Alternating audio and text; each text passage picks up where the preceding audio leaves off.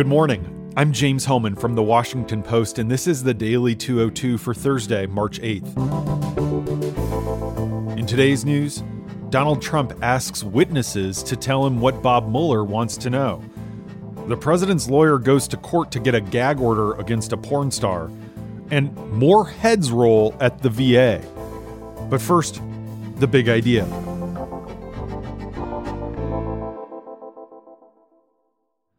Trump's equivocation on tariffs highlights continuing chaos in the White House. If you don't like the president's position on a particular issue, just wait a day. It may change. Administration officials said late Wednesday night that Trump has changed his mind and now plans to offer Canada and Mexico a temporary exemption from new tariffs on steel and aluminum imports. The shift came after personal pleas from Defense Secretary Jim Mattis and Secretary of State Rex Tillerson. Top trade advisor Peter Navarro has insisted repeatedly over the last several days that there would be no such exemptions, even for our closest allies. But chaos continues to grip the White House, with different sources saying different things and people's stories constantly changing. It highlights how fluid the situation is. Some people told our reporters last night that the president plans to formally enact the tariffs at a 3:30 p.m. ceremony in the Oval Office. Then others called up to say that the details remain fluid and that they might postpone the announcement. We're not sure what's going to happen. One version of the plan that's being looked at would give Canada and Mexico a 30 day exemption from the tariffs, with the idea being that they would be dropped if there was progress in renegotiating the North American Free Trade Agreement. But government lawyers have struggled to reconcile Trump's public comments with the legal provisions they have been told to enforce. For example, Trump is saying that the tariffs are for national security reasons, but then he's trying to force Canada and Mexico to offer unrelated concessions in NAFTA.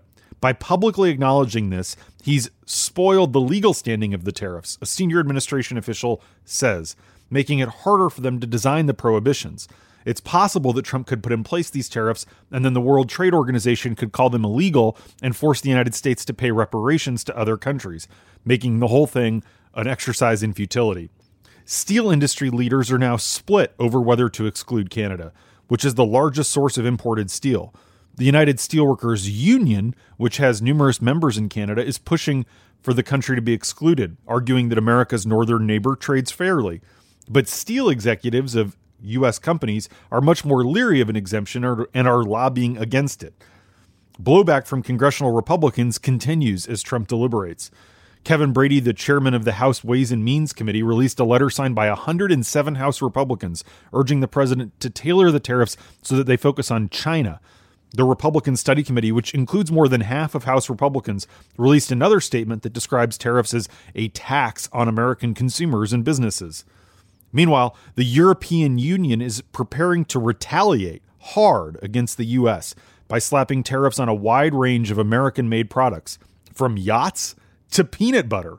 The products targeted are chosen so as not to harm EU industries, which don't need those imports. And some of the targets are clearly designed to go after Republican controlled red states. They want to hit Trump where it hurts. There's going to be a meeting in Brussels today by commissioners from all 28 member countries, and they plan to roll them out immediately if Trump goes ahead with his announcement. And that's the big idea. Here are three other headlines that should be on your radar. Number one Special counsel Bob Mueller's team has learned of two recent conversations in which Trump himself asked key witnesses in the Russia investigation about matters they discussed with the special counsel.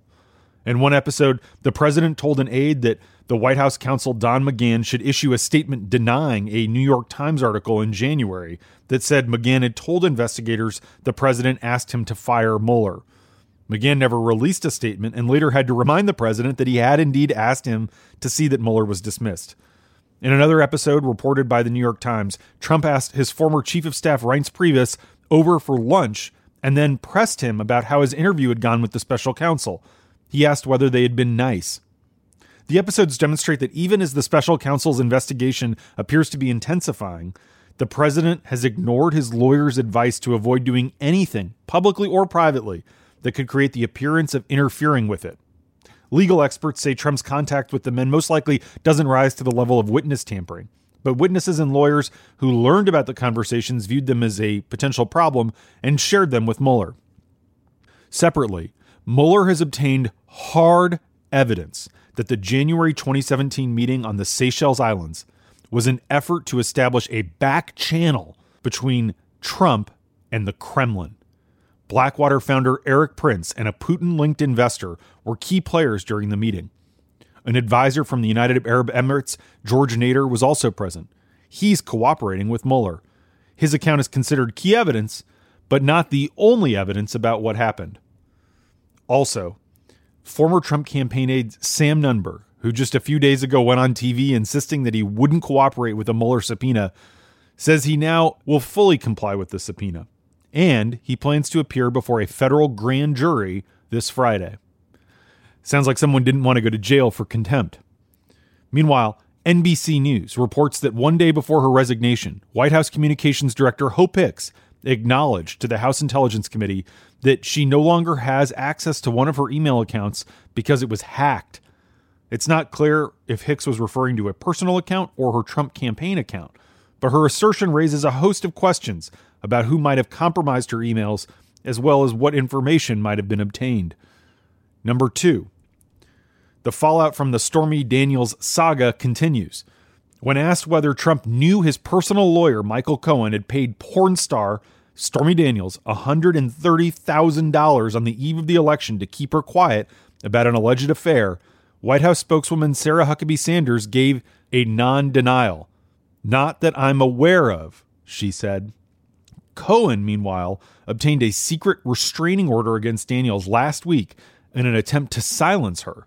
She's challenging the non disclosure agreement that she signed by saying that Trump didn't sign it, so she is not bound by it. Most Republicans in Congress are trying to dodge this controversy altogether. They're being careful not to criticize Trump for allegations that would have sent previous White Houses into a tailspin. One notable exception is Representative Mark Sanford, the Republican from South Carolina who endured his own sex scandal in 2009 and says what Cohen did is troubling and worth investigating. Number three, Veterans Affairs Secretary David Shulkin announced sweeping personnel changes at hospitals and clinics across the country. The announcement comes in response to a report on management failures at the VA flagship center in D.C. Shulkin said he's replacing the leaders of about 20 medical centers across the country after outside teams identified low performing hospitals. The report said that at least three VA program offices were aware of, quote, serious, persistent deficiencies when Shulkin ran the Veterans Health Administration in 2015 and 2016. But Shulkin, who's already skating on very thin ice and at war with other Trump appointees in his own department, says that while managers at the local and regional levels were long aware of these problems, he himself was never made aware of them. And that's the Daily 202 for Thursday, March 8th. Thanks for listening. I'm James Hohmann. I'll talk to you tomorrow.